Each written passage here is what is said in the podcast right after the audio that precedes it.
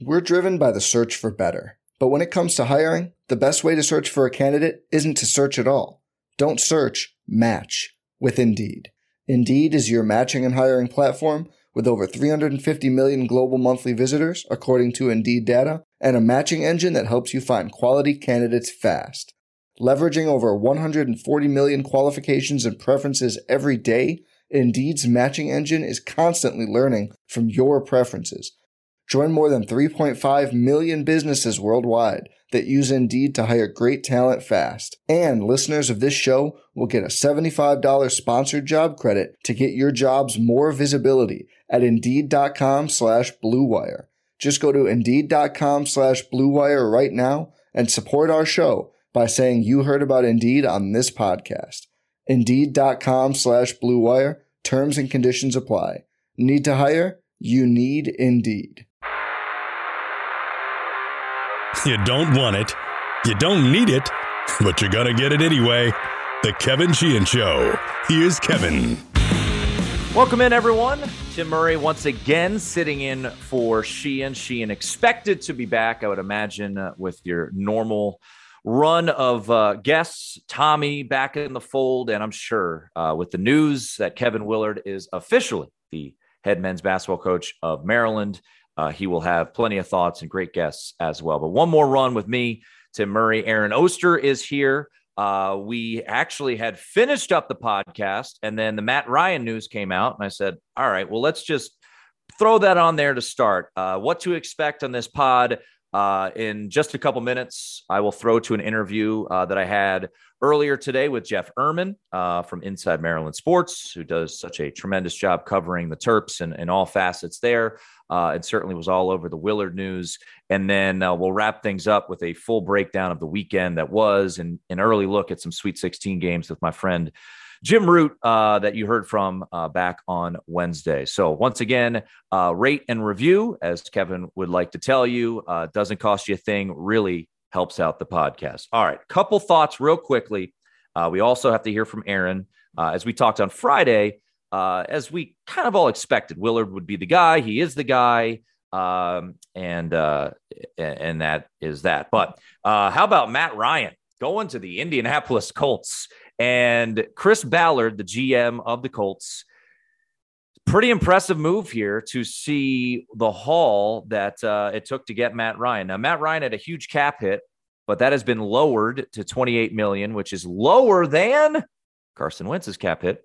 He gave up a third round pick, but they got a third round pick because of the Carson Wentz deal. Uh, they don't have a first, remember. So, you know, Chris Ballard isn't, uh, you know, perfect. They did have to give up that first round pick a year ago. That goes to the uh, Philadelphia Eagles for Carson Wentz. But ultimately, they swapped Carson Wentz for Matt Ryan, same cap hit essentially, and they get a third round pick that could become a second round pick next year. Uh, I would say that's a win for the uh, the Indianapolis Colts. Uh, you've seen some movements uh, when it comes to the odds market. I think I saw our friend uh, over at uh, WynnBET uh, moved them from 25 down to 18 to 1 the colts i mean the afc is just ridiculous. I mean they just keep getting dudes and dudes and dudes. And then you think back to a year ago and the atlanta falcons drafted a tight end with the fourth pick uh, when they had a glaring need a quarterback. So uh, Jameis winston also staying with new orleans. Uh, so it's starting to kind of figure things out and now you just try to figure out, okay, where does Baker Mayfield now ultimately land? I thought Indianapolis would make some sense there. Uh, he does not. So, um, you know, I, I, think some Commander fans might be maybe a little frustrated um, to know, but I think Matt Ryan ultimately wanted to go to Indianapolis. That was what when the Deshaun Watson talks were going on. And for an organization like the Falcons, where he's meant so much, he's won an MVP there, led them to a Super Bowl. They were probably trying to do right for him. Uh, they did take on a $40 million dead cap hit uh, for Matt Ryan, largest in NFL history. Um, so the, the carousel of quarterbacks, Aaron, is coming to a close. Matt Ryan to Indianapolis, just another monster there in the AFC. They just need a quarterback not to mess things up. And I don't know uh, how Washington fans are feeling. I don't think they were feeling all that great, but think about this, you know, the Colts were on the hook with Carson Wentz. They needed to get rid of him and uh, they got rid of him and now they bring in Matt Ryan. They just needed someone they wanted to not mess things up Washington now has that quarterback in Carson Wentz, and Matt Ryan goes to Atlanta.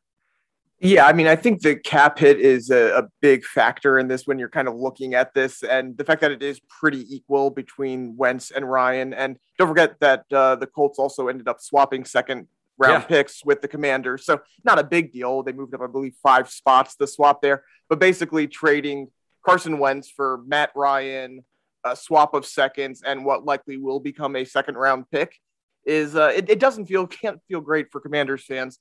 But you know, we talked about this on Friday that this was just kind of Washington, and and I, I struggle going back before back and forth between saying Washington, the Commanders, even still, but um, they didn't want to end up being kind of the last person left, sure, because of all these other, you know, we talked about it on Friday, all these situations. Would a quarterback choose them, et cetera, et cetera, et cetera? You know, you now really have two teams left on the uh, carousel in Carolina and Seattle with possibly Baker and Jimmy G left. So if you threw Washington in that equation, they could be in even more trouble right now. Um, look, as it is, the Colts got way better of the deal. That that's not in doubt right now. The Colts got better of the deal. Uh, the Commanders didn't, and I could see Commanders fans being upset. They probably should be upset, but it's you know it's kind of the final, not final, but th- this is where the road goes down when you end up making the decisions you've made over the past 15 years, really. Yeah. And uh, yeah, they didn't want to be left at the altar with no quarterback. They went out, got Carson Wentz. Uh, surprised that they're paying him all his money.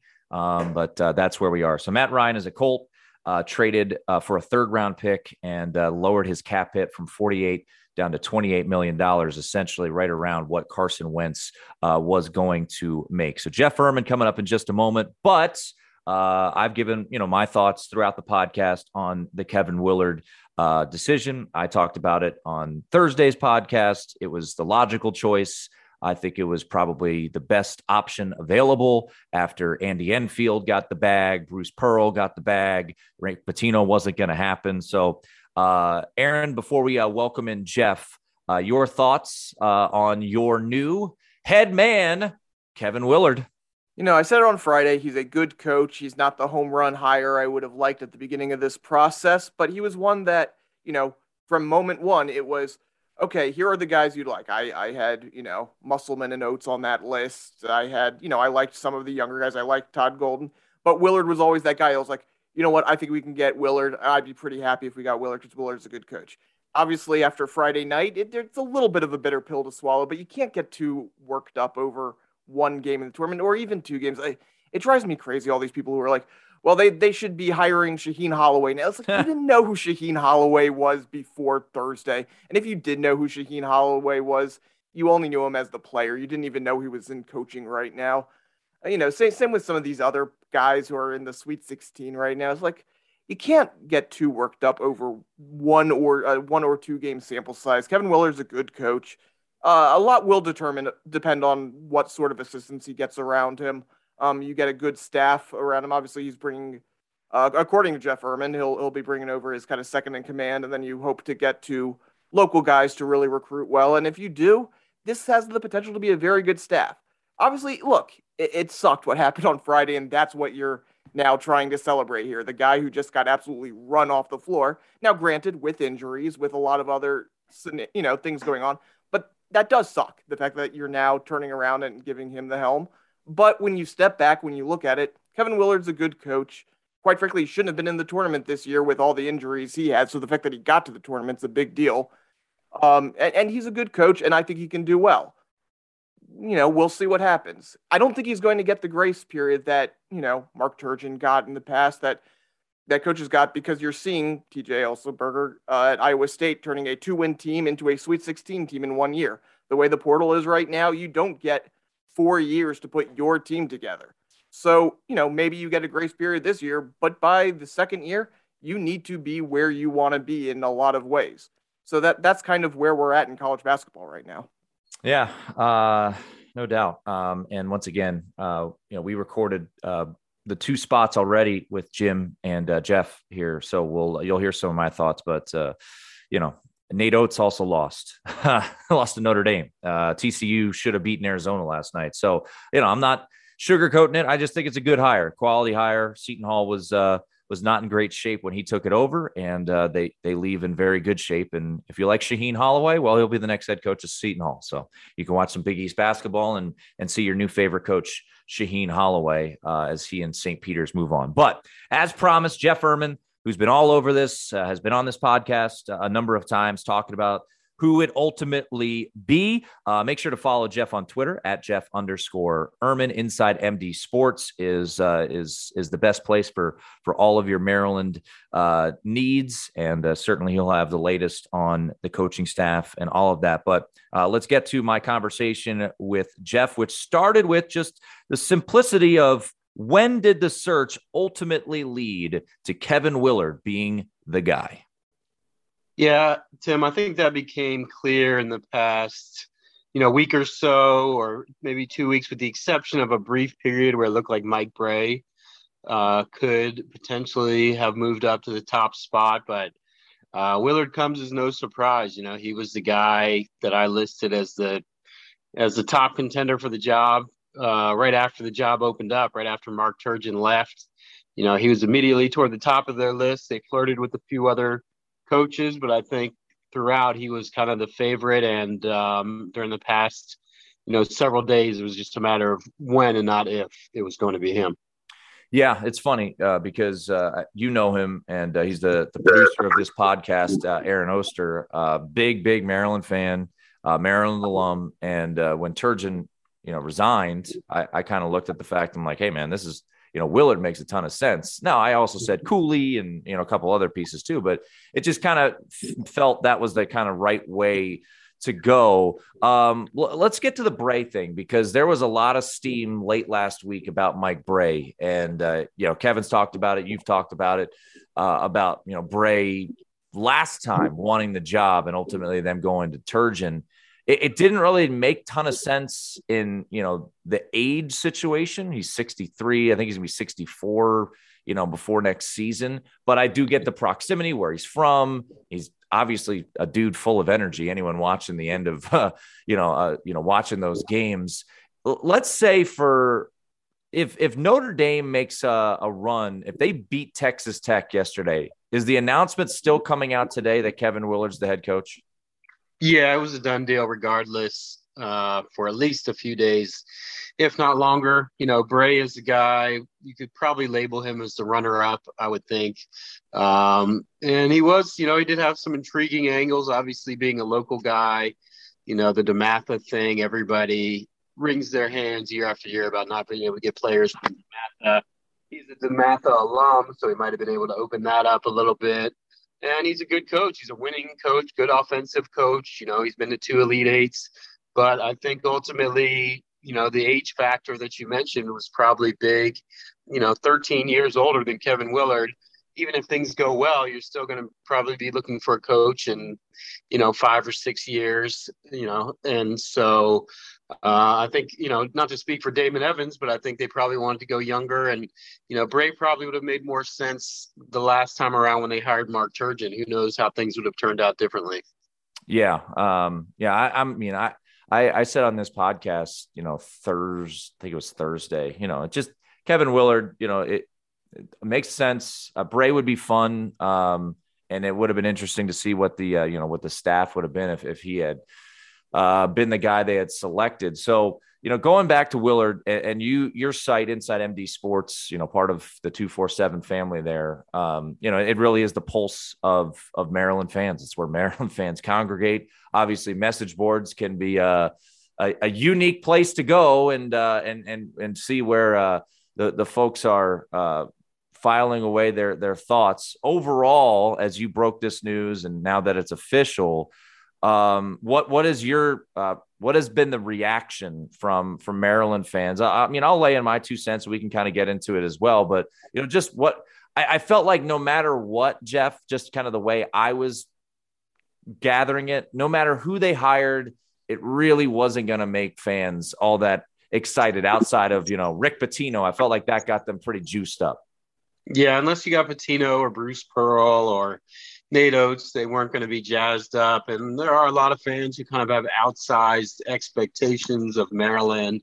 They think that you should be able to get a guy like, uh, you know, a top elite national coach, and maybe you should, but that hasn't been that's not the, the program's profile either. Basketball or football they're not the ones to go big like an sec school and throw all money all kinds of money at a guy or um, you know take somebody with a lot of baggage. That was a big issue from the start. They weren't going to take anybody who had any sort of baggage. So that eliminates pitino and some of these other guys. Uh, in terms of the reaction i think that you know it is very much uh, wait and see I, I, would say that might even be a generous way. There's a lot of people, quite honestly, who aren't thrilled with it. They look at his NCAA tournament record. He's one in five in the tournament, and they say we just got rid of this guy who we were upset about, you know, not winning in the tournament, and we hire this guy who hasn't won in the tournament.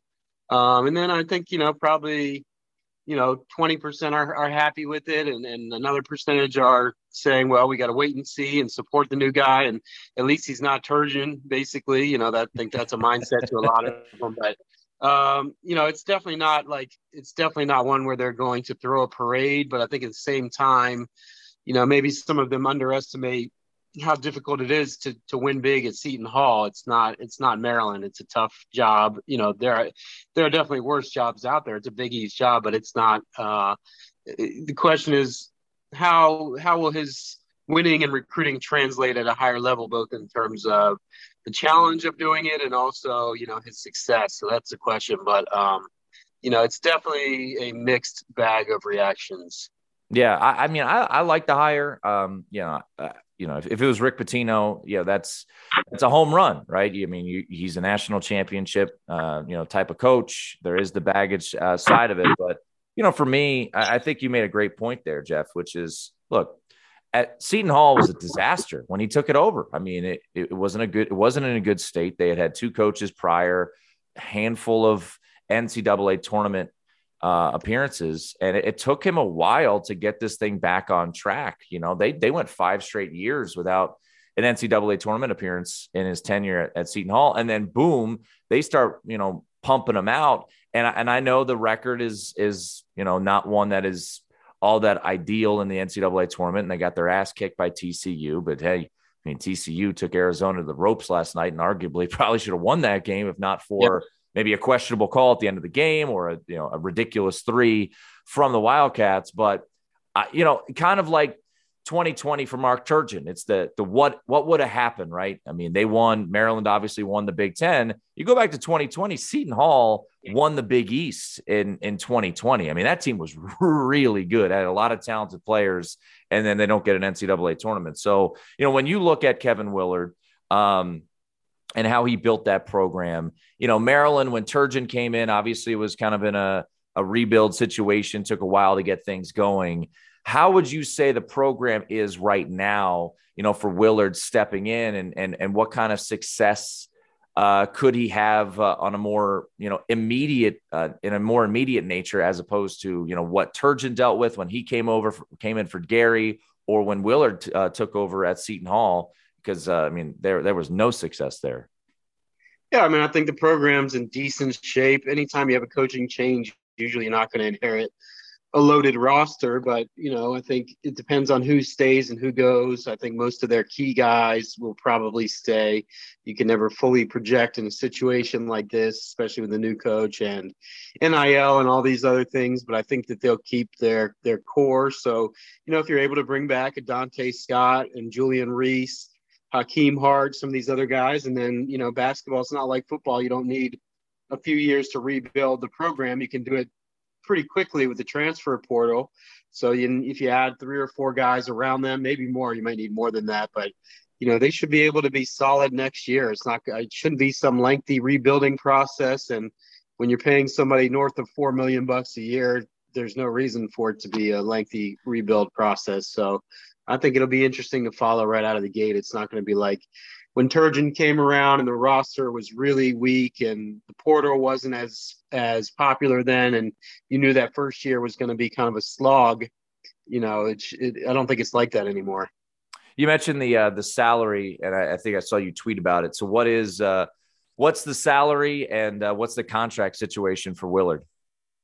Yeah, it's reportedly five years, four point four million dollars a year, which you know, last I checked, probably makes him one of the top 15 or so highest paid coaches in the country. So that's pretty good money, but that's the way it's come to be in recent years. Coaches more and more have a mindset of if I'm somewhere with security, I'm not leaving, and especially if it's a Power Five or Power Six, whatever, you, including the Big East uh, schools. So you have to overpay to get guys to leave good situations now, and that's why, partially, why he's making you know nearly uh, a million dollars more per year than Turgeon was at the end. Uh, what what is uh, what are some of the rumors? I know, I mean, he's hasn't even been introduced. He'll be introduced on Tuesday. But any rumors? Uh, you know, I know. I feel like anytime, and I, I I talked about him for the GW job, and uh, anytime there's a, now a big job, especially now that he's on Virginia Tech staff, everyone's like, all right, go get Mike Jones, former DeMatha coach, bring him to the staff. Uh, it's probably not that easy. Uh, but any rumors about what the staff could potentially look like? Yeah, Mike Jones is interesting. People would love to see that. I don't know if he'll leave Virginia Tech, except for if it's a head coaching job. He makes really good money there. He's the associate head coach, so he's not your run of run of the mill assistant. So uh, he's probably a long shot. A guy like Tony Skinn, who's really well re- well respected, was an assistant at Ohio State last year. Uh, had worked previously under Willard at Seton Hall and, and, was part of that George Mason Final Four team back in the day. He's one to watch closely. Grant Billmeier, who's been working for Willard for the past 10 years, was his associate head coach at Seton Hall. You'd have to think he'd be very strongly in the mix if he doesn't get a head coaching job, which could uh, actually happen. And then there's, you know, from there, there's a lot of guys who would love to have the job. I was told that he's that Willard's been getting calls from former head coaches and and Power Five lead assistant coaches. So, you know, it's it's a job that a lot of guys would kill for. And you know, you figure if he if he keeps Skinn and or Billmeier, then there's just going to be one opening. So he'll have to choose wisely. Well, and and you know, recruiting's the name of the game and the and the portal. Um, you know, it's it's just a different beast. You know, not to say that Seton Hall is some chump, but you know, I've been to Seton Hall's campus. It's uh, no offense to any Seton Hall alums out there. It's not the most uh, beautiful campus. Uh, there, you know, the fan base is kind of scattered. That you know, I I think the situation certainly makes a lot of sense to come here, and that's why I think hopefully Maryland fans will recognize, you know, the, the sustained success that they had uh, down the stretch was was really damn impressive. But you know, rec- recruiting chops wise, uh, any worry uh, about Willard or or on the other side, excitement about him? You know, he's I think he's a New Jersey guy or a New York guy, so he's got ties to the area. So it's not like he he doesn't come in you know blind to to what this area can be. So recruiting wise, what what's your expectation for Willard uh, and this staff? Well, I mean, that's where the coaching hires come in big because people love to talk about head coaches as recruiters, but the reality is the assistants do most of the work there. You know, he was a, a, solid enough recruiter at Seton Hall, but definitely was not recruiting on a Maryland level, which no one could have really been expected. Now, again, the question, like I said earlier, is how does that recruiting translate now that you have so much more to sell? You know, these facilities at Maryland that you didn't have, this recruiting base. And then, you know, anytime you have a new coach, they tend to get that early recruiting bump because you haven't lost any games yet. So you can sell this great vision of building a national title contender. So they call that the, the new coach bump. He should get the new coach bump. Uh, I would think he, you know, he'll hire a staff and be a good recruiter. Question is, will it be, you know, a Mark Turgeon level of recruiter or ne- the next level up? You know, obviously, if you're going to get Maryland to the to, to, where these fans want it to be, you need to recruit at a consistently higher level. So that's that, that's a million dollar question about Willard. Yeah. So Kevin Willard is the guy. Only time will tell. I like the hire. Uh, am I blown away? No, but I, I, think this is it's a pretty good job. You know, pretty pretty good guy to bring in here. Uh, I consider the Big East a you know among a Power Five level competition, and and certainly Villanova has been great there, and they've gone toe to toe with them over the years. So uh, I think it's a solid hire for for Maryland. Rick Pitino would have been my number one, and then after that, I mean, you know, Ed Cooley, Willard. I mean, it, it, just Cooley probably was never happening. I mean, so uh, Willard, I think, is is a good hire. Hey, Jeff, before I let you run real quickly, I saw you tweet about this the other day. Uh, I'm just uh, intrigued by this situation because of one of the names you mentioned in JT3. Uh, what are you hearing about George Washington? I was uh, a bit surprised they uh, they moved on from Jamion Christian, and in the fashion that they did that quickly, but uh, that that's a program that really has kind of been all over the place here since uh, since since Lonergan's departure. So, uh, what are some names you're hearing, and could we see uh, JT three back on a sideline here soon?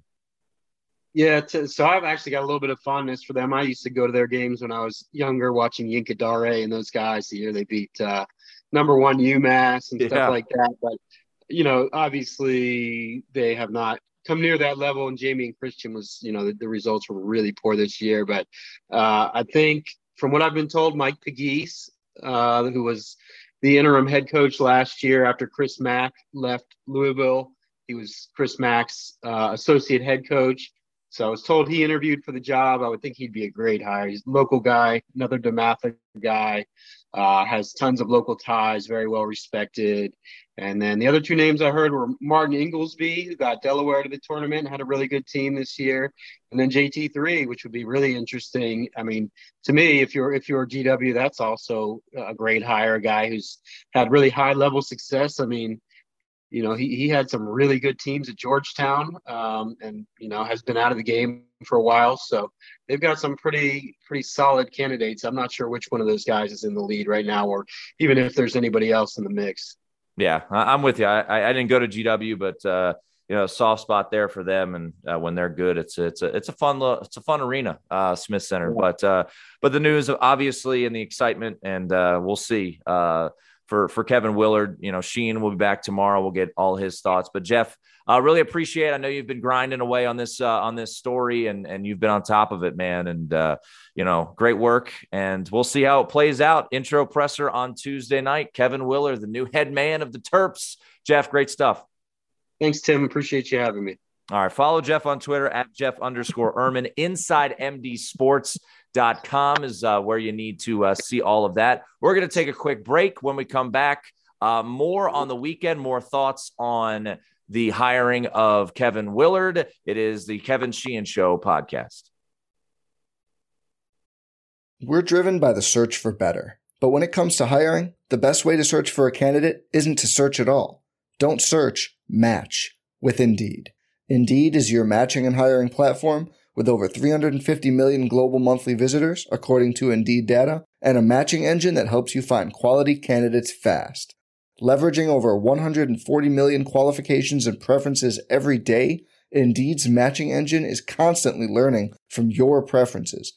Join more than 3.5 million businesses worldwide that use Indeed to hire great talent fast. And listeners of this show will get a $75 sponsored job credit to get your jobs more visibility at Indeed.com slash BlueWire.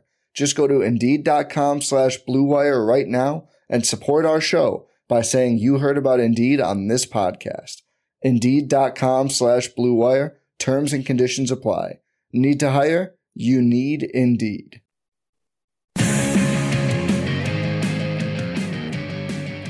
All right, we keep it rolling. Thanks again to Jeff Ermann. Uh, I know right off the top, having a guest a little unusual, but I thought with the uh, with the news official that Kevin Willard is the new man, and uh, this podcast being so uh, pro Maryland, uh, not because of me, but because of the guy that hosts this show, who will be back tomorrow, and I'm sure he'll have a slew of great guests uh, all throughout the week and his thoughts on the the Willard uh, I was going to say signing, but uh, the Willard uh, decision uh, to make him the next head coach of Maryland. Once again, uh, rate, review, subscribe.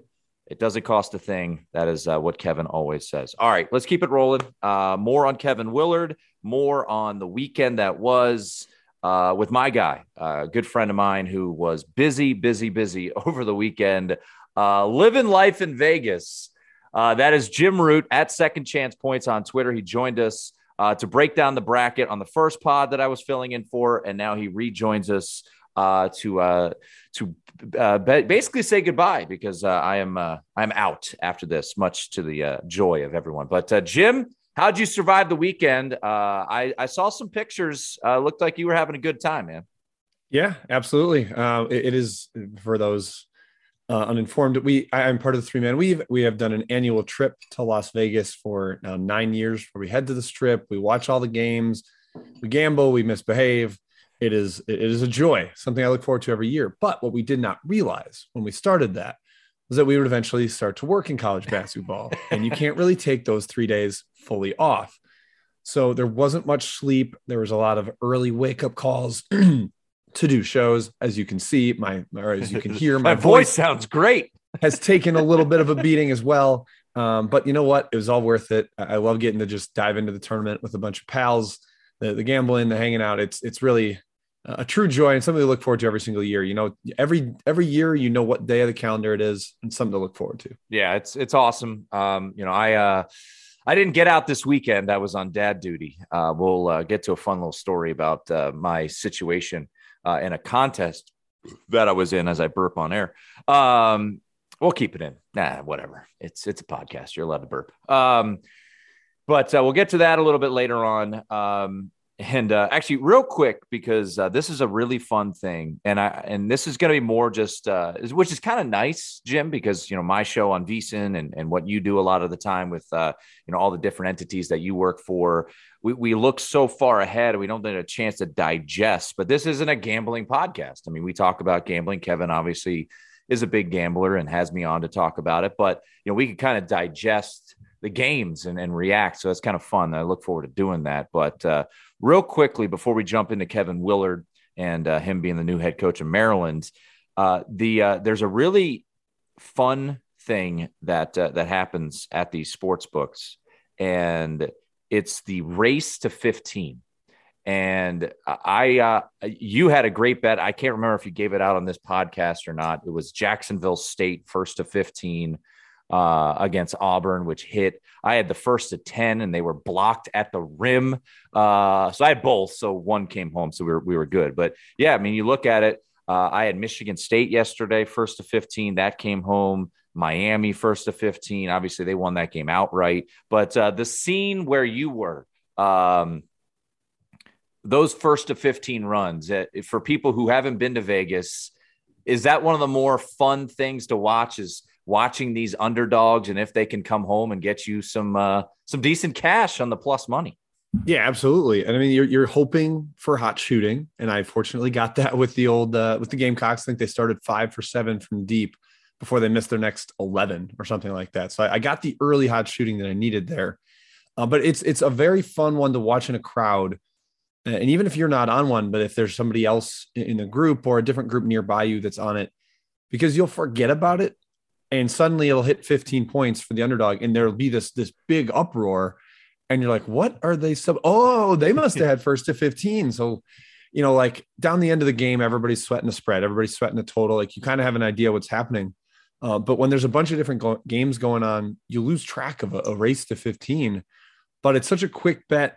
You're dialed in for it. It usually takes you know the first six or seven minutes of the game and it's easy to just get locked in and every basket means so much every call means so much everything just gets played up in terms of the stakes it is an absolute treat to be on and i feel like we've done close to coin flip on it and and there are a lot of like plus 300 plus 400 type of odds out there so yeah i, I adore that bet yeah it's it's it's a lot of fun and uh yeah we'll see uh, the the the run of those now that we're in the Sweet 16 is gone. So uh, we'll we'll get to the games that just happened. Uh, our thoughts, you know, um, the biggest surprise is all of that in just a moment. But this is a DC centric podcast, uh, and the uh, the news became official today uh, that Kevin Willard is the guy. Uh, I, I, like this hire. I don't love it. I like it. Um, you know, but I, I, don't know. And I saw a lot of people, you know, on Twitter basically saying this is just Mark Turgeon 2.0.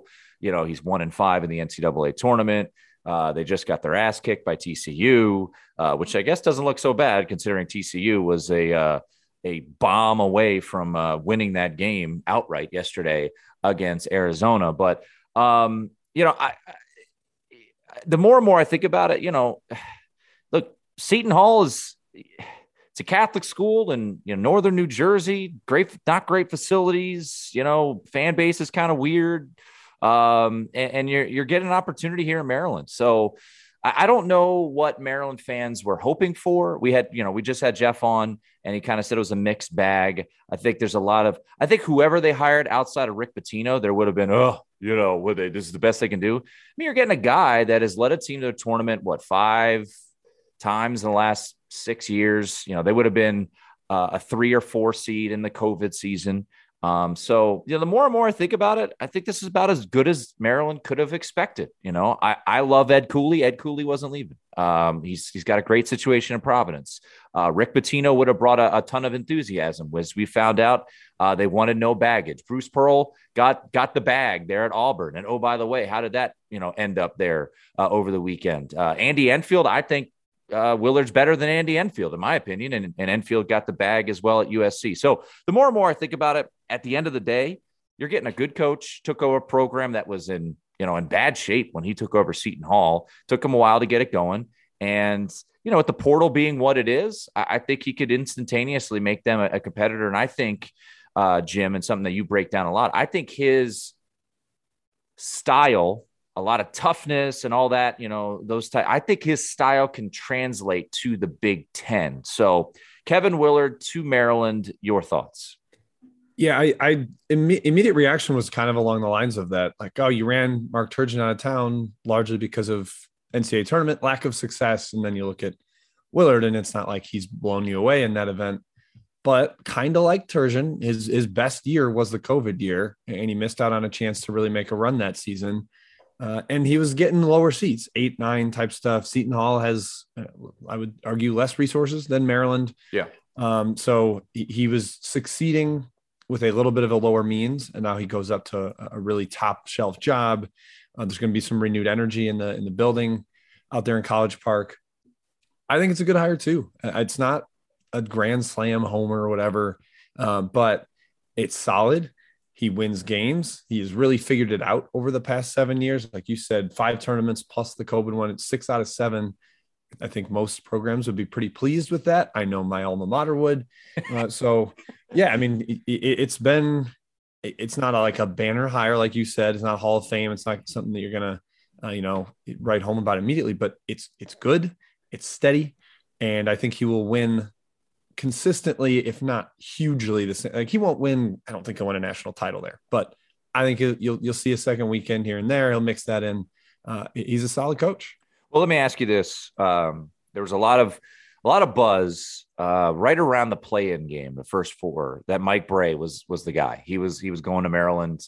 That he was going to bring um, uh, the the Louisville interim coach. Uh, was it uh, Pegasus? Yeah, Pegues. Pegues. Uh, he was going to bring him, uh, who might get the George Washington job uh, per reporting. Uh, he's up for that. Uh,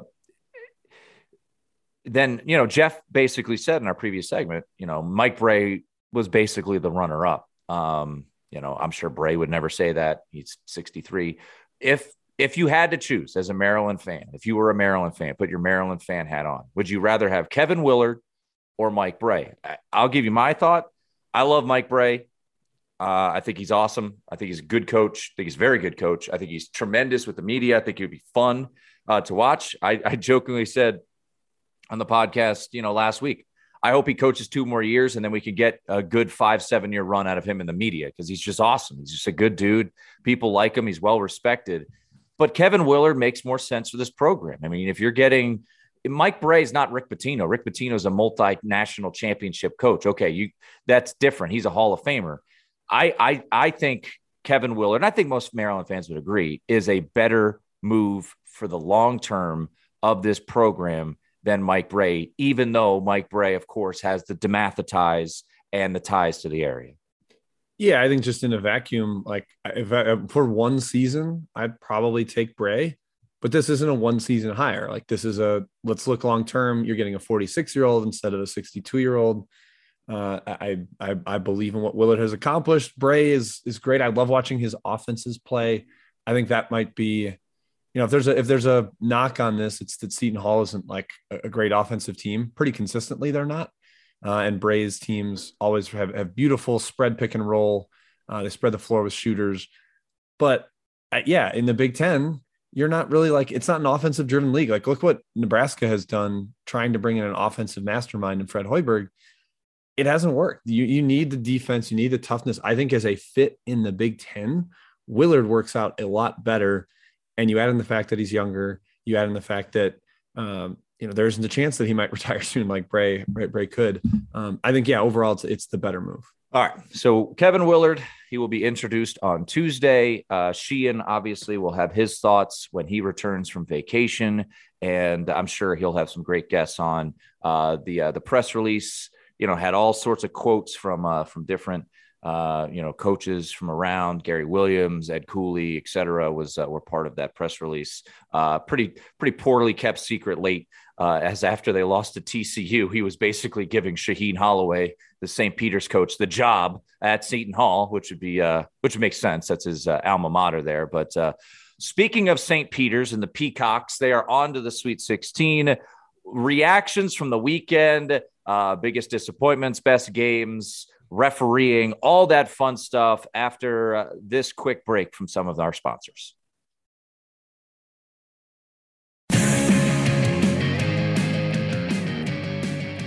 All right, welcome back in. It is the Sheehan podcast. Tim Murray sitting in for Kevin one more day, and uh, Sheehan will be back from vacation, uh, rejuvenized, if that's a word, and uh, I'm sure he'll he'll have some uh, stories and and thoughts on on lots of things. Uh, I was I was hoping I was like fingers crossed. Don't have any Washington football news this weekend, and uh, for the most part, yes, Deshaun Watson did get tra- uh, did get traded, um, and uh, now there's some quarterback news out there. But uh, I think off this weekend, it's fair on this podcast with uh, with the news of Willard and the, and the NCAA tournament to, to, focus solely on, on college hoops. So we will do that one last time. Jim Root, once again, here, the three man weave. Check out that site. There, they do a phenomenal job. Uh, their Twitter feed at 3MW underscore CBB is, uh, is a must this time of year. Uh, they're going to take a little reprieve, a little, little break, a little freshening up, a little shower, and then uh, be ready to go uh, for uh, for the Sweet 16. So, Jim, let's uh, let, us look back at the weekend because you know you and I, like I joked in the last segment, never really get a chance to do that, right? We we're in the gambling space, so it's like, all right, cool, those games happen. Now what's next? But th- now we could kind of sit back and and uh, embrace it a little bit. Um, would you say the best game of the weekend was the finale on? Uh, on Sunday night, TCU in Arizona. I'll, you know, full disclosure, I had a pretty decent bet on Texas, and I was on dad duty. So I I went and I did this on Saturday night with Memphis and Gonzaga. I paused the game, went Kona silence, put the little guy to bed, sat down, watched the entire game, and then that game ended when I was on you know tape delay. And I went to TCU Arizona. It was already in overtime. I'm like, ah, oh, shit. All right, what I what I miss here? So, um, you know takeaways from the Arizona TCU game. And did you think that TCU got hosed on the final play? Should that have been a foul as he gets knocked out at midcourt? Yeah, I think it was the best game of the weekend. I'll definitely just come out and say that the, the shot making and playmaking on both sides was really impressive.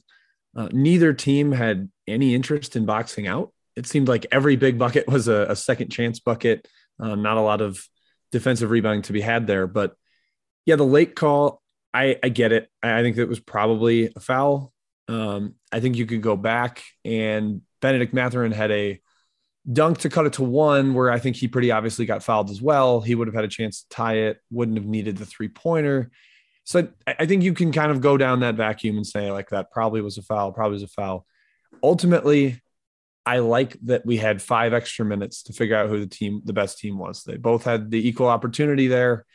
Uh, I'm glad that the dunk off of the foul did not get down in time because that would have been a real bummer of a way to go, and it would have made the the foul or the lack of a foul call even more of a, a firebrand of a topic. Uh, but then they went to OT. Mathurin made some huge plays. Koloko had the putback dunk. I'm bummed to see that TCU team out because man, they play hard. Uh, I, I think they started to get better and better down the stretch. I think they said on the broadcast this is the fifth time they played a one seed in the last three weeks of the season. They played Kansas three times. They played Baylor once. They beat Kansas one of those times. They they uh, gave Kansas everything they could handle and a couple others, and they've only got one listed senior, Chuck O'Bannon. That's a team that I'm going to be really high on next season. I know we're looking back, but yeah, uh, as we watch it, as long as Mike Miles is back, as long as he returns for his junior year, TCU is going to be a, a real problem next season. Uh, but what a great game! I'm glad we got it to cap the cap the evening. No buzzer beaters this weekend, but we did get some huge shots, especially in that game. Yeah, that game, uh, and then you got the uh, the sights of some blood at the end of the game. Uh, Mathurin was, I mean, that shot that he hit, uh, the balls that it takes. I mean, their their season's over if he doesn't make that three, and he just steps up and buries it. And and we're gonna get to Gonzaga and Memphis here in a little bit, but you know, I know you've been very high on Arizona. We talked about it when you were on the pod you know, last week uh, that you really jumped on the bandwagon pretty early. Um, one thing that certainly worries me um, was that, you know, TCU got after it on the offensive glass, right? They had what, 20 offensive rebounds. And it doesn't get any easier for uh, Arizona in the next round because that's exactly what Houston wants to do. They are going to pester you on the offensive glass. So when you when you try to digest that win. I mean, the shot making, uh, Kerr Kriisa coming off the ankle, just he's clearly not 100%. You know, one for 10 from three. He got some open looks late in that game. Um, maybe he'll he'll he'll be better. He gets another day. They don't play till uh, do they play on? They play on Thursday, right? So they play yep. Thursday, so he doesn't get that extra day. Excuse me. Uh, that game in San Antonio, so you'll have some Houston fans there for sure. Um, how worried are you or or was this a situation where hey they got their scare they're battle tested they survived and advanced unlike baylor unlike auburn unlike kentucky they figured out a way to get out of this and now they're they're in good shape uh, i'm more worried than than uh, content and in good shape for them uh, the Kriisa thing matters a lot and i just thought uh, lloyd was banging his head against the wall playing him so much yesterday especially over a bigger lineup with Oumar Ballo on the floor. When they played the two bigs together, that's when they went on the run. They got up 67 58. They were taking care of the paint a lot better. Uh, but then they went small and things seemed to fall apart. Eddie Lampkin just continued to eat on the offensive glass. And that is what Josh Carlton, J'Wan Roberts, Fabian White, Reggie Chaney, those guys are going to be all over the glass for Houston. And the Cougars have slightly better guards, they have slightly better shooters. It, it's kind of like a better version of TCU and maybe it helps Arizona that they've seen it already. And like you said, Kriisa could get healthier, but he he was bad on defense too, and they're going to put him in a ton of pick and roll with Jamal Shead. He, he, was brilliant against Illinois in how he handled the pick and roll.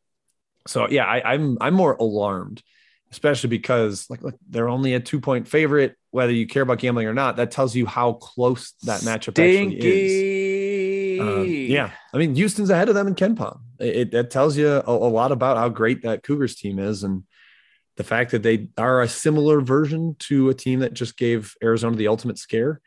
That that definitely concerns me for Arizona. Well, I'll tell you one thing: uh, the the host of this podcast will 100% be on Houston and 100% be on Texas Tech. We'll talk about those in just a minute, but let's let's talk about Houston because um, you know, I I I think on this podcast incorrectly said UAB would cover. You astutely said I think this is a tricky spot for them.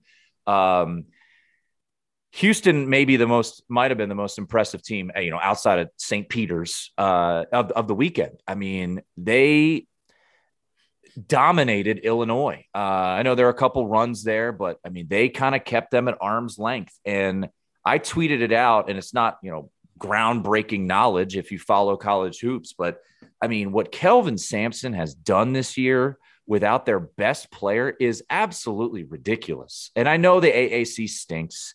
Uh, and they didn't have, you know, a win over a team in the field until the final game of the season in, in Memphis. But I, I just, that team without Marcus Sasser, for those who don't know, dude was averaging over, you know, 17 points per game before he goes down with injury. They had another guy, Tramon Mark, who was averaging double figures. He goes down. He's lost for the season. Is this? I mean, I, I, I don't know. I know if you do it life in ifs and buts, like you, you can't do that. But I mean, is this Houston team winning the national championship fully healthy? I mean, they made the Final Four last year. Here they are again. What Sampson does is is wizardry, man. He is he is unfreaking believable, and that team is just a pain in the ass and one of the best plays of the entire weekend and so indicative, Jim, of, of what they are, right? They get a, a put, they knock a ball away uh, on uh, on defense. Dude races it down. He's falling out of bounds, tips it back in for a lay in. I'm like, holy shit! This this Houston team is just something, man. So I, you know, I wasn't necessarily on their bandwagon. I didn't think they. I thought they. I thought UAB would just give them a better game. They didn't. Um, and uh, my guy Jelly Walker ugh, just couldn't hit a shot for his life. But I, I think Houston is 100% live on Thursday. Yeah, I mean they're for real. Uh, it's it. You kind of end up sounding like a cliche machine when you talk about them, but it's like the buy-in, the culture, the physicality, the next man up, like all of that stuff just applies like crazy. Uh, I, I, remember coming into the year thinking, well, they don't really have a true point guard, and then they just slowly but surely groomed Jamal Shead into this this monster at the point guard spot. He's in the top thirty in the country in assist rate. Uh, he, he started hitting that Chris Paul jumper against Illinois, where Illinois would drop their pick and roll coverage and he'd just be at the elbow all by himself. And if you can pull up and hit that shot, you are basically unstoppable in the pick and roll. And he did it a few times against Cockburn, against that Illini defense. And the, his elevation to like kind of stardom or, or semi stardom has really, really impressed me. Defensively, they, they make everything difficult. You know, Illinois wants to play through a big dude. Okay, we double the post more than anybody in the country and they fly around on their closeouts, their rotations. It, that that's again part of like the defensive buy-in. And man, Sampson recruits guys that fit. Uh, Taze Moore drew a lot of comparisons to uh, DeJon Jarreau, the, the shutdown defender they had last year, six five, lanky, bouncy, and he delivered on that promise too. Like he, he really bugs people with his defensive acumen. I, I'm very sold on the legitimacy of Houston. If I, I said to Matt and Ky, my, my, cohorts yesterday, if they had Sasser, I don't even know how much better they can be than they are right now. But yeah, like adding one more perimeter threat could never hurt to have another 40% three point shooter looking around everything they do. So they're they're as good as it gets. Uh, I think they've absolutely earned their their top ranking in, in many of these analytics sites. And that game is is probably the one I'm looking forward to most of next weekend and there's a, quite a few good ones. So yeah, that, that's high high praise. Thursday is is loaded, man. It Thursday is going to be unbelievable with you know the the chalk region, uh, the West. You know, all four seeds advanced, and then you've got you've got the uh, the the Arizona region, um, uh, the uh, they're in the uh, was that the Midwest? Uh, they're down in San Antonio. So, so uh, the South, yeah, they're yeah. the South, South. All right, Arizona, Houston, and then Michigan and Villanova. Uh, so Houston takes out in Illinois. Illinois, you know, continues to to have its struggles. Come the NCAA tournament, they were one seed last year. Uh, I thought unfairly had to play Loyola, but still you should win that game. And uh, they they obviously got upset by the Ramblers last year in the second round, so they continue their struggles. But you know, bigger picture of you know this being you know a, a DC pod and, and, Maryland, of course, you know being a uh, a true blue blood of the Big Ten because that always makes sense. Um, what's up with the Big Ten? Uh, you know, Michigan. Uh, I actually was on Michigan on uh, uh, Saturday. Saturday. It was, I mean, you, you know me, Jim. That was like I had to be on Michigan. Everybody and their mother was on Tennessee. I didn't think they'd win outright. I just thought they'd keep it close, and they did. They pulled it away. So Michigan is the is the team still alive, and Purdue, which we'll get to in just a little bit. Uh, that game drove me absolutely crazy. Uh, but only two teams remaining for for this conference. Uh, Iowa gets bounced in the first round. Uh, they were kind of a chic pick to make a run. Um, you know, you look at you know Illinois is gone. Uh, Wisconsin is gone. So, what do you make of the Big Ten? You know, we always try to do this. We do it during bowl season, which I think is ridiculous. But here, I think it's it's fair to an extent. You know, to to to criticize and and question conferences. The SEC only has one team left. Kentucky and Auburn both bounced uh, in the opening weekend. So, you know, when it comes to the Big Ten, what's your thought and your takeaway on on where this conference is uh, and and their struggles here in the postseason? What they haven't won a national title I think since uh, Michigan State in 2000. Yeah, it, it, last year I think shocked me more with with the Big Ten's failures. This year feels kind of eh, it's about what I expected. Like I just didn't think this league was that great at the top. Uh, it had a lot of depth to it. Uh, obviously, getting as many teams into the tournament as they did that that exemplifies it. But you know, two 11 seeds, two seven seeds, a 12 seed I'm not going to give them too much flack for not getting through um, to to the Sweet 16. You can go case by case on some of them, like maybe Johnny Davis was still not fully healthy for Wisconsin. Iowa, man, I, I don't know if it's a the Fran narrative continues. I think I mentioned it on the on the pod last week how narratives are true until they aren't. Well, Fran not making a second weekend remains true. That that is a uh, an issue for the Hawkeyes, something they need to figure out. Uh, but a lot of those teams played fairly close games. Sunday was kind of like the bloodbath for the Big Ten, but down the stretch couldn't quite get the victories. Michigan State, Ohio State, Wisconsin couldn't couldn't quite pull out the W's. Maybe there's something to the style that the league plays throughout conference. It's more physical. They're, allowed to play maybe a little more of a, a physical and, and foul prone defensive style that catches up with them a little in the tournament. Uh, but I, I, don't have a, huge sweeping narrative to paint over it. I, I, just think the Big Ten wasn't that that strong this year. I think if I had to say I was disappointed, to be more in the the SEC. I think that's that's the league that really underperformed. Yeah, let's get to the SEC. So Kentucky bounces. Uh, we talked about that on Friday's pod a little bit, but then Auburn uh, gets knocked out. I'll be honest. Uh, now I didn't see them losing to Miami, but on my show on uh, on Friday night with uh, with Sean King on VSiN, um, little shameless plug every night, late night, if you want to hear us talk. Uh, you know, he was all in on Auburn, and I was for to an extent. And then as the year closed, winded down, I was like, I don't know about this team. Look, I, I had a future on them, a thirty to one, which was nice until it wasn't. Uh, I should have sold it before we got into the tournament because I just didn't see this. I didn't see it coming. I, I, I didn't see the run coming, I should say. And this doesn't surprise me all that much. You know, Walker Kessler gets in foul trouble right out of the shoot. Jabari Smith plays poorly. And the guard play, as you know, I think you've talked about, is just so inconsistent. And, you know, Pearl kind of lets them do their thing. And, and Larrañaga is a fantastic coach. Obviously, you know, with with his runs at George Mason, and he's done a really good job at Miami uh, over the years. He's had some really strong teams. Um, you know, yeah, l- let's look at the SEC because Tennessee, um, you know, was kind of that darling. Hey, I think they're going to come out of the South region. Could they win a title? You know, they're playing so well. That's another narrative. Rick Barnes unable to get it done in the in in March.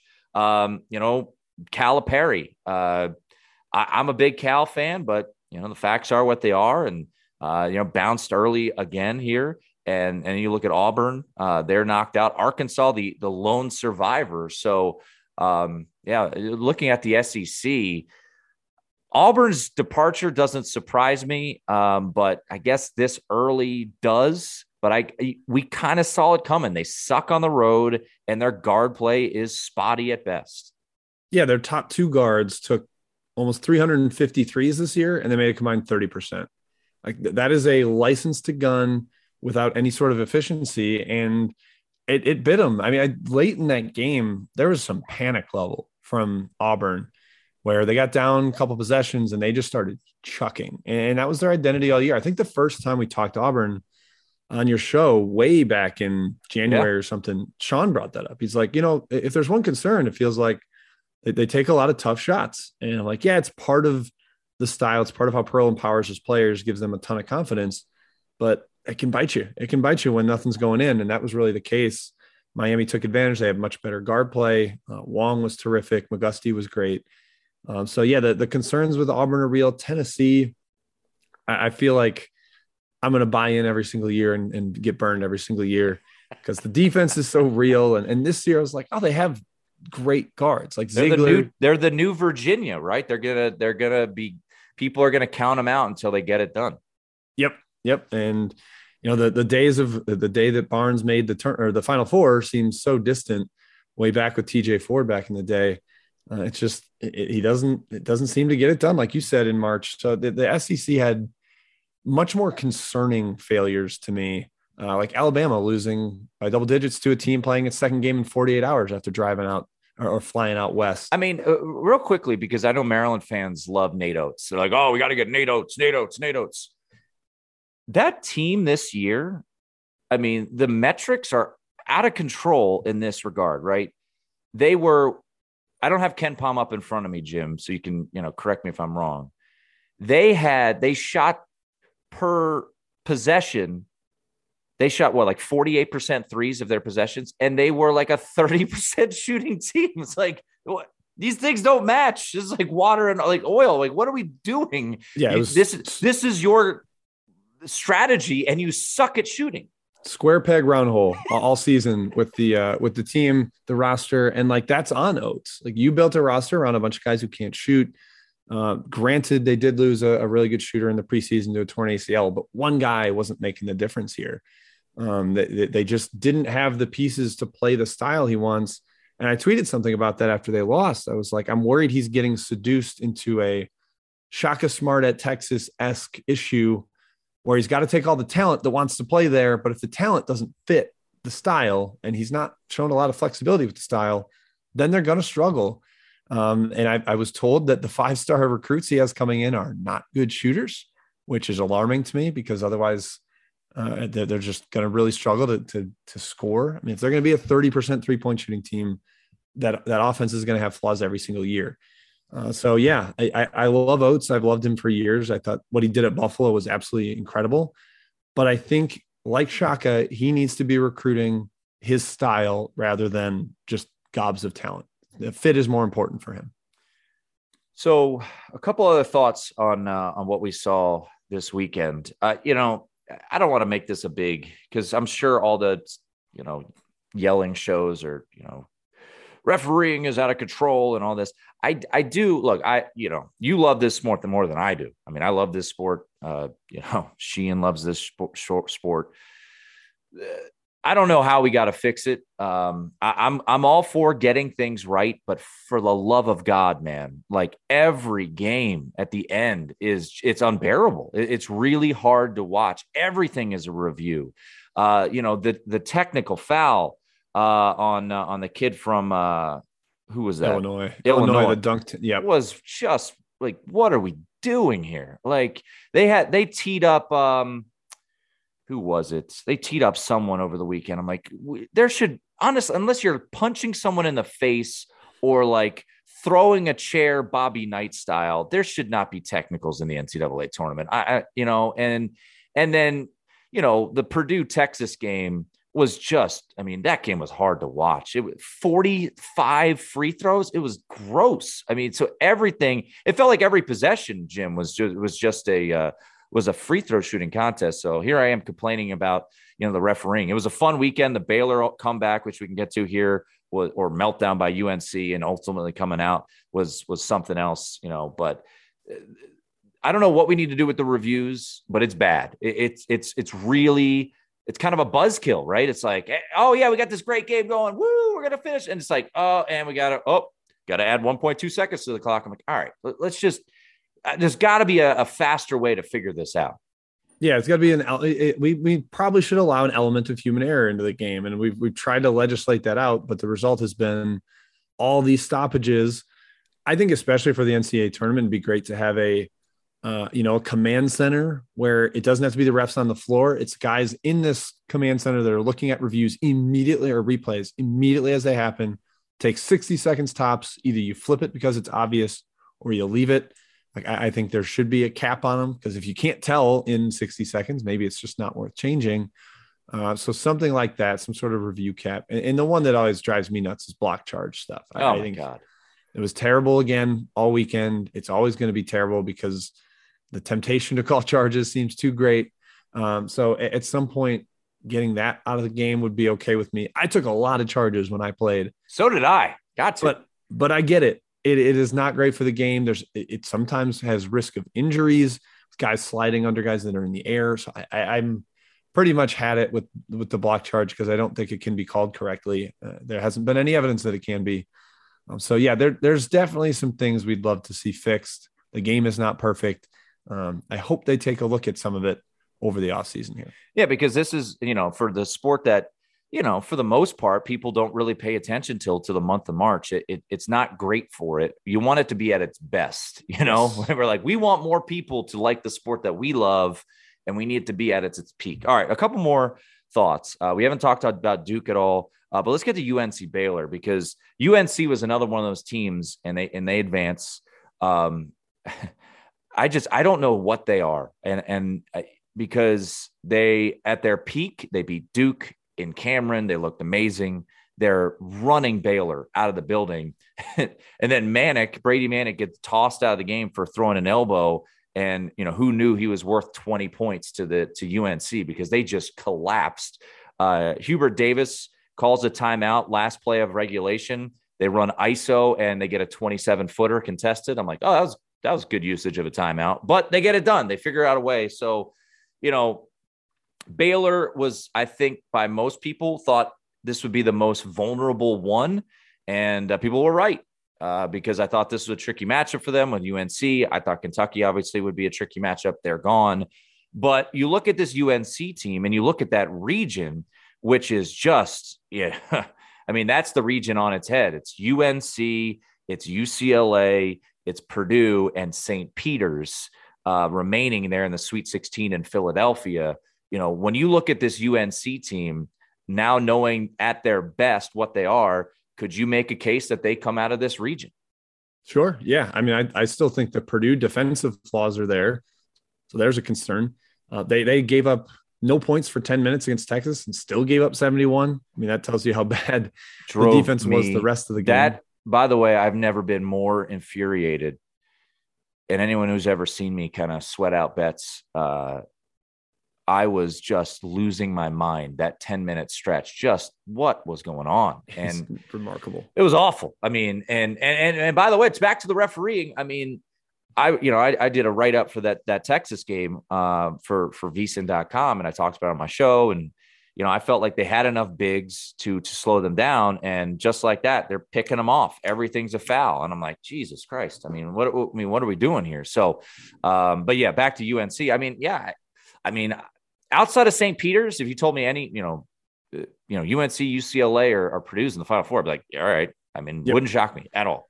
Yeah, UNC has the has the high ceiling. I mean, the, the talent on the roster is undeniable. You look at the recruiting rankings; um, they, they have got a couple of five stars and a couple of four stars in the lineup. They have basically no depth. Their top five guys are their top five guys, and they're not looking to go to the bench very often. And I think that was what really showed up in that Baylor game. Is you lose Manek. Caleb Love eventually fouls out. They're down to two competent offensive players in Davis and Bacot. Somehow they get through overtime with just those two. That, Davis that was, was, amazing. Yep. That, that really surprised unbelievable. me. Unbelievable. I thought once it went to overtime, it was going to be Baylor's game because of the the depth issues that UNC was experiencing. Um, but their their top five is excellent. They are going to give UCLA a heck of a game. I think that's going to be another awesome, awesome one. Maybe the best game on uh, Friday. On Friday, yep. Uh, we'll see. Uh, um, yeah, UNC could definitely win it for sure. All right, let's get to Duke real quick. Coach K's. Uh, I don't know if you've heard. Uh, this is his last year. Uh, he's, he's done. He's, There's been uh, some whispers about that. Yeah, yeah. Um, I just texted my buddy, who will be on the Westwood One call, and I said, "Hey, uh, just so you know, uh, you, are going to call Coach K's last game, uh, just just so you know, uh, because I, I, don't see them getting out of the region. I don't like Duke. I mean, I, I don't like Duke as a team this year. I think people listening to this podcast have fiery hatred for the Blue Devils uh, over the years. So I look at, you know, yeah, I, I, give them credit. They beat Michigan State. I don't think Michigan State's all that great. Uh, they're they're fine. Um, you know, they ended up covering too, which uh, I know bothered a lot of people somehow, some way. They were losing and you know late in that game, and they and they get some wins, but you know they still can't defend all that well. Jeremy Roach is playing better, which is big for them. So they have a they have you know I have six dudes that are really good, uh, limited depth, kind of like you said with UNC. Um, and so you know when you look at this Duke team, um, you know at their best they beat Gonzaga, they they beat uh, Kentucky to start the year. Uh, you know they had a stretch before that game where they lost to um, UNC where they were just blowing people out. So yeah, at their best, they can look pretty good. But I don't know. I haven't in the first two games, eh, whatever. I mean, Cal State Fullerton, I can't take too much from. They didn't cover. Uh, that was a, a, situation where there was a dunk late in that game, important to some. Um, and then uh, yeah, I don't know. Michigan State game. I, I, didn't. I certainly didn't come away from that gym saying, "Oh, they found it. They're they're they're good. They're gonna they're gonna run through this now." Yeah, the the defense was again the problem, and I know Michigan State was hot from three, so maybe that's part of it. But a lot of them were open jumpers, and that's because Duke is lazy, uh, sometimes off the ball. Uh, Michigan State got a couple leak out transition buckets because Duke didn't get back. That's another concern. The one thing that I came away surprised and impressed by with Duke is that they were down late and potentially Coach K's last game, Mhm. and they did not tighten up. They they made some huge plays, especially some of the younger guys. Keels hit a big three to tie the game. Roach hit the three to go up four with like a minute left. I thought those would be the games where they they might not shrink from the moment, but just kind of feel the weight of the expectations of the pressure of of Krzyzewski's final game. And they didn't. So I, I was I have to tip my cap to them because that that was the, the problem I thought they would run into. Now I think the Texas Tech matchup is really tough for them, uh, and, and it's going to be a, an interesting game. The Red Raiders give up no points in the paint. Duke's going to have to hit a lot of jumpers or find a way to the free throw line because otherwise they are not going to com- not not not compete. But I, I don't think they'll be able to beat Texas Tech unless they rein in some jump shots. Yeah, and they're an underdog. Uh, and and and the world, I mean, the world will be on Duke. They don't know who Texas Tech is. Texas Tech played an ugly game against Notre Dame. Under came home. Thank you. Um, final thought on on the first weekend. I think I've said final thought 20 times. So uh, but that Gonzaga Memphis game was as high level of a basketball game that you may ever watch. And I know it was a 1-9 game or 1-8, whatever Memphis was. Um, but I thought, and I think we said it on the show. If not, you know, I said it somewhere. The committee did Gonzaga no, no, justice with their draw, and you know, Georgia State is a, is not a 16 seed, uh, and they got the cover miraculously, or you know, should have been all the way, and then ultimately did. They were the right side. And then this game, you know, and, and the line opened way too high. Um, and I'm watching this game and the first half kind of played out like I was expecting. Um, I was like, the athletes of Memphis, it's showing. Holmgren is unable to do Holmgren things, and Timme is getting dominated like he did in the Baylor game.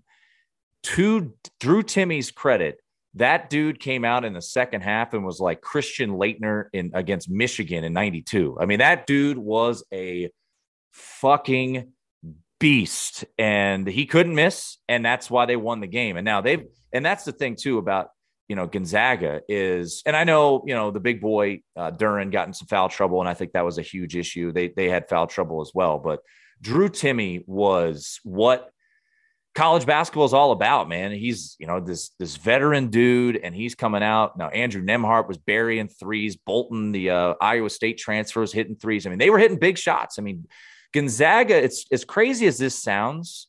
Um, I wasn't all in on Gonzaga. I picked them to to get bounced by Arkansas because I was like, I can't have all ones in my Final Four. That game to me, Jim, said, yeah, what Gonzaga might win this whole thing because Memphis is really good. They're really athletic. Eh, coaching eh, up and down. Uh, I thought they could have used some timeouts there late in that game. Um, but I came away from that game saying they just got punched in the mouth and they were getting bullied by the more athletic team. And they came out of the second half and they were they they got rid of that lead or that deficit by like the first media timeout. It was incredible. I was very, very impressed by Gonzaga, even though it's a one versus nine game. Yeah, I mean, this you asked me about Arizona if I was more impressed that they got through and figured it out, or more alarmed about going forward. I think with Gonzaga, it's it's the former. Like I, I'm impressed that they figured it out in a game where they were not at their best. Memphis was kind of at their Memphis only had five turnovers. Like that's their whole bugaboo all season Yep. is that they cough the ball up. Memphis played a, a as good of an offensive game as you could really expect from them. And like you said, Gonzaga took the punch. They rallied at halftime. Drew Timme's a little uh, editing of his halftime speech in the post game interview was terrific. That was good. Yeah. Uh, but so I, I, I think that that impressed me, like you said, that they came out quick and, took care of the lead, and then down the stretch made enough plays to get through. And I think that's going to serve as a confidence boost for them. You know, last year they were winning by double digits every single game in the region. They were undefeated, and, and that just kind of they were rolling. And then they ran into UCLA and, and had a, a big scare. But getting by Memphis, a team that for the past month and a half had played like a top 10 squad by basically every analytical measure uh, and, and figuring it out late. Yeah, I think that's huge for Gonzaga. Uh, looking at looking at the spread against Arkansas, I think maybe it's still a tad high, and the Razorbacks can hang around. But um, I, I think Gonzaga proved something out there against Memphis on Saturday night. All right, let's get into uh, let's get some early thoughts on the Sweet 16. We don't have to go crazy in depth here. Um, know, once again, follow Jim on Twitter at Second Chance Points. I'm sure he's going to have great stuff, write ups uh, for different companies out there. So, so make sure to follow him in the, in the three man weave. Um, uh, you know, we didn't talk about St. Peter's, the darling. Uh, they they knock out surname State. Uh, I was very sad to see that happen, uh, but uh, St. Peter's moves on. I I got to do a little more digging. Um, I don't like Purdue um, as a team. We talked about their defense. They're, in my opinion, n- definitely not going to win the championship. I think the winner of UNC UCLA, I'll probably take them in the points against Purdue. However, in this spot, I think Purdue is going to murder them. Uh, I think the big boys in Williams and Edey are going to eat them like they're, you know, hamburgers on July 4th. I mean, they and and and prove me, uh, you know, correct me if I'm wrong. That that spread is high, but Purdue always seems like the team, and they did it in the first round against Yale. Like if they're playing a crappy team, they're going to murder them. So I, I, just think the matchup is really tough for St. Peter's, and and more often than not, you see these Cinderella stories. They go through the first round, and then this first time they're in like, okay, now you've got people fully scouting them. It's like, oh, oh crap. So um, I hope that I hope I'm wrong. I hope St. Peter's makes it a game, but I, I think with Williams and Edey, if they're smart, they just pound those dudes and they just say goodnight to Cinderella. Yep. And St. Peter's is they have an excellent interior defender in KC Ndefo, but he's small. He's like six, seven, 200 pounds. Uh, you can really overwhelm him with physicality. I kind of thought Oscar would do that, and to an extent, he did. Oscar Tshiebwe for Kentucky. Yeah, 30 and 16. Yep. And got him in foul trouble. Uh, I think Purdue can do the exact same thing. You mentioned what Purdue did to Texas's front line with all the foul trouble they got him in. Not to keep bringing up a sore subject, but yeah, yeah. And St. Peter's was really hot in their first two games. They are not a good shooting team, but this weekend they were lethal. Um, I, I, I have a hard time seeing them get easy baskets even against Purdue's iffy defense. Uh, and Purdue's got the answers for a, a really solid St. Peter's defense. So I think that gravy train does run out a little bit there. Uh, I, I, remember last Oral Roberts only lost by two to Arkansas when yep. they made the the Sweet 16, but I see a different ending for the Peacocks here, unfortunately. Yeah, I just think it's a bad matchup. Uh, you know, and, and, and I think the public's probably my guess would be take the points. So, yeah, it's St. Peter's, this great story, you know, all this. I, I just think it's a bad matchup. Um, looking at uh, Thursday, Thursday, by the way, that game's on Friday. Thursday's games are out of this world. Uh, hopefully, hopefully we get them and they're they're super competitive. Um, Houston, Arizona. Uh, right now, Arizona is a two point favorite. Michigan, Villanova. Uh, haven't really talked much about Villanova. Um, you know, they you know workman's effort. Uh, Ohio State came back in that game, uh, and then Villanova was able to pull away. Gonzaga, Arkansas, Texas Tech, and Duke um, you know, wherever you want to go with this, you know, we, we mentioned Houston, Arizona a little bit. I, I, like Houston in this spot. I think they can attack the glass. Um, you know, I'm done doubting Kelvin Sampson. So now Arizona will probably win by 15.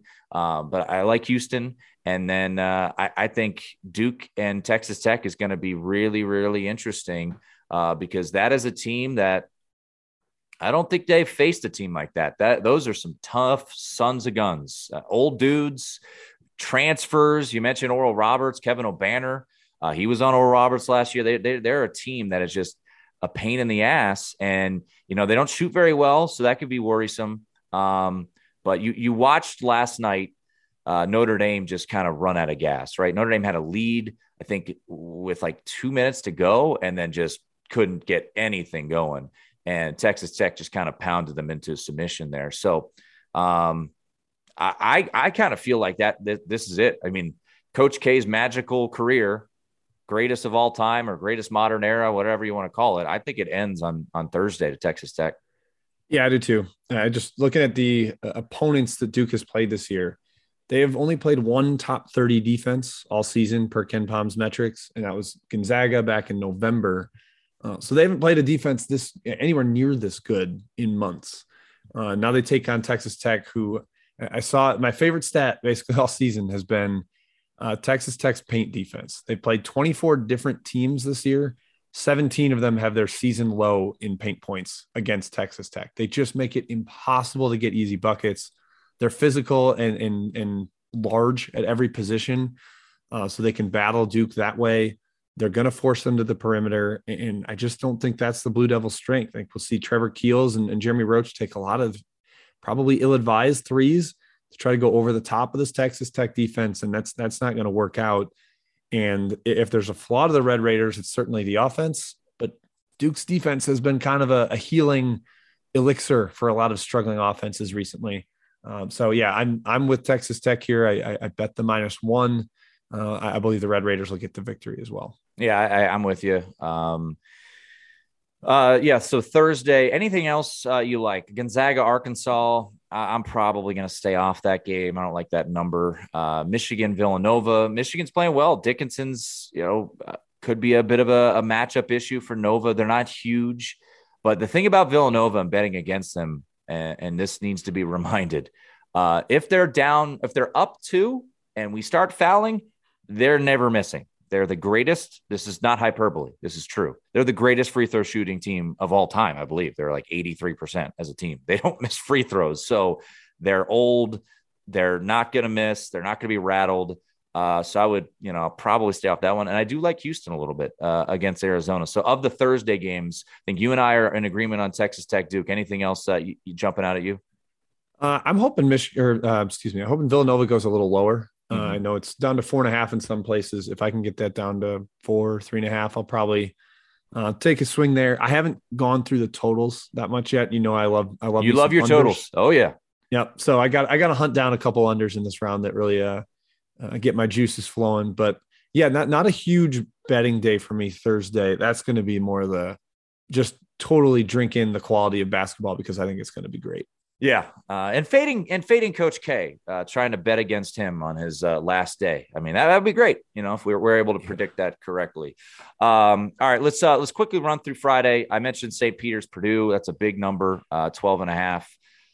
I think I might have to lay it. I, I you know, I don't love laying laying the chalk, but uh, I just think Edey and and William. I mean, my God, here's the thing: like, can we play Williams more? That dude is a freaking monster. I mean, I, I know Zach Edey's seven four, but Trevion Williams is so fun to watch. He's so good. And Jaden Ivey, I know there's comparisons, and I'm not saying he is Ja Morant, but you know, with his mom being an assistant down there with the Grizzlies and you know, him, you know, watching uh Morant up and close and personal, he has a lot of Morant in him in the sense that he he almost threw down a dunk last night, Jim, that would have brought the freaking house down. He got smacked on the arm going up, but he tried to split two defenders and just violently throw it down. And then he hit the clutch three. I mean, Jaden Ivey, who's going to be a lottery pick, hit some big shots. That three he hit late in the game was the dagger, and uh, it was deep. So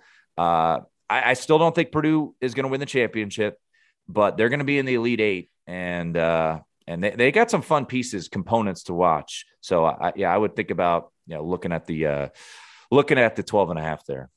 Yep, for sure. Uh, I, I, also I'm a big fan of Providence on on Friday. Really, that's a bet I like a lot. Yeah, I know they've been blown out like twice this year, but I just man, I, I don't see them in the the biggest game of the season. A whole bunch of 24, 25 year olds on that roster.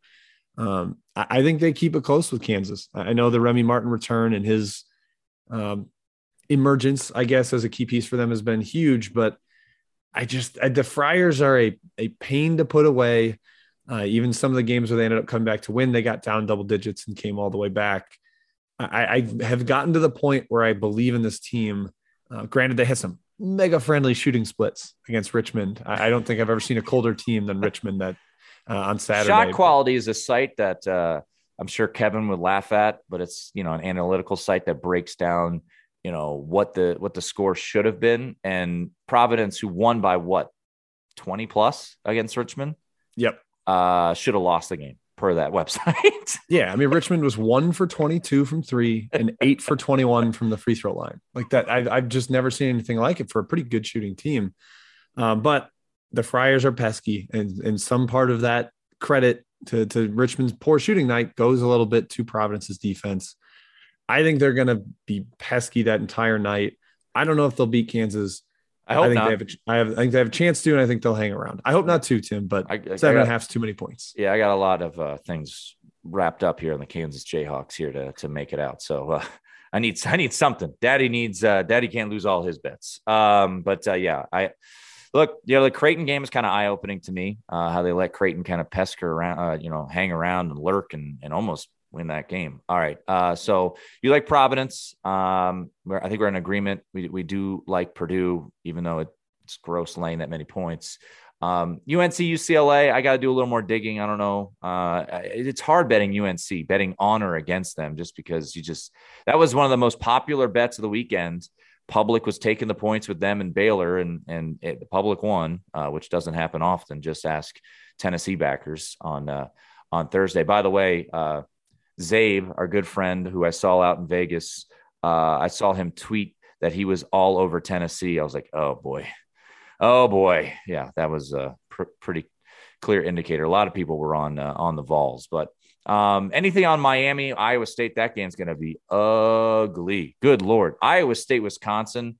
I think you know we basketball took a like six steps back during that game. Yep, that's kind of what Iowa State does. They they muck the game up, they make it make it ugly. Um, I like Miami, and this might end up being one of the unders. I like, I just, Iowa State unders have been bet up for two straight rounds, and they have sailed under the total easily. Um, so I'm, I'm thinking about backing that as well. I think it's a bad matchup for Iowa State, though. Miami, Florida has a bunch of guards that can handle the ball. They've got shooters. Wisconsin was ice freaking cold from the perimeter. I don't think we'll see that from the Hurricanes. Um, but hey, a lot of people have bet on Miami already. The number has moved quite a yep. bit. Uh, so people are in agreement there yeah, I would uh, I would agree too. So I, I like Miami uh, a little bit too. So yeah, uh, some favorites that I like. That that doesn't make me feel great. I, yeah, I could jump on the Providence train with you, but uh, all right, uh, I think that's gonna do it. Uh, real quickly, a couple things. I just want to while Jim is hanging out here. Um, shout out to my to my brother's alma mater. There's some people in the DC area that go to Randolph Macon College. I wrote a story on them when the pandemic hit. They were I think number one in the country. Uh, they just obliterated everybody, won the D3 national title. So uh, a little shout out here to uh, to Randolph Macon College winning the national title, first ever in any sport.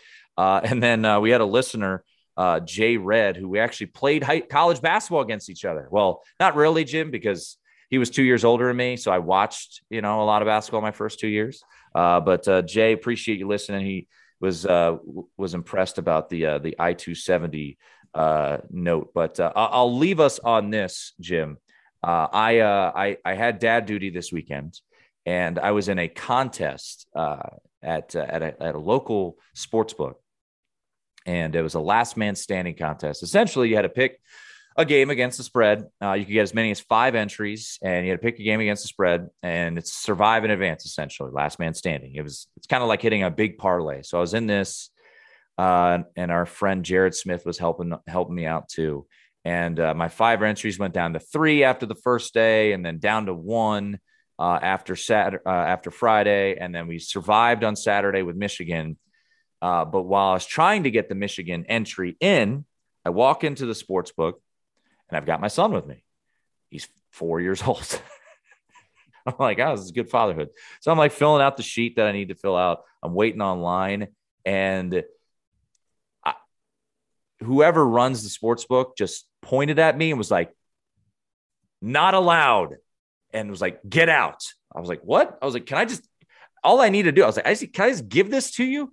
They, I mean, it made me, it made my already crappy parenting decision of bringing my child into a sports book on a Saturday morning to make a bet already feel terrible. And then I got yelled at and scorned. And then I handed it. I was like, all right, I asked some guy behind me, I was like, can you just hand this in? No money is being exchanged. He's like, yeah, sure. So I go to stand on the side. A security officer comes over. He's like, you can't stand here. I'm like, good Lord, man, just let me get my ticket in. So um, that'll be a, that, that was a, a, fun way. Proud parenting moment, Jim, uh, of, of bringing my child to a sports book and getting yelled at by multiple people that he was not allowed to be in said sports book. Yeah, I guess lesson learned. but I, I, think it's good. I, I think your son is going to come by it honestly and become a, a wonderful gambler because of the influence of his father there. And then I saw someone I knew at that hotel and they're like, Oh, are you getting some bets in? I'm like, Yeah, yeah, I feel pretty, pretty, pretty awesome about it right now with my with my child by my side. All right, with that, that's going to do it for me filling in for Sheehan. Uh, thanks to Jim for jumping on a couple times. Thanks to Jeff Ermann. Uh, Sheehan should be back tomorrow. Um, if he's not, I don't think I'll be hosting this podcast. But it's been a lot of fun. We appreciate all the comments. And uh, and uh, by the way, um, I always love some vindication. I was so wrong on St. Mary's on uh, on Friday's pod about UCLA, but I did call USC frauds, and so. If you own a vehicle with less than 200,000 miles and have an auto warranty about to expire or no warranty coverage at all, listen up. CarShield has a low-cost month-to-month vehicle protection plan that covers more parts than ever. Visit carshield.com/audio to find out how you could pay almost nothing for covered auto repairs. Drivers who activate this vehicle protection today will also receive free roadside assistance, free towing, and car rental options at no additional cost. Get your free quote today at carshield.com/audio. That's carshield.com/audio.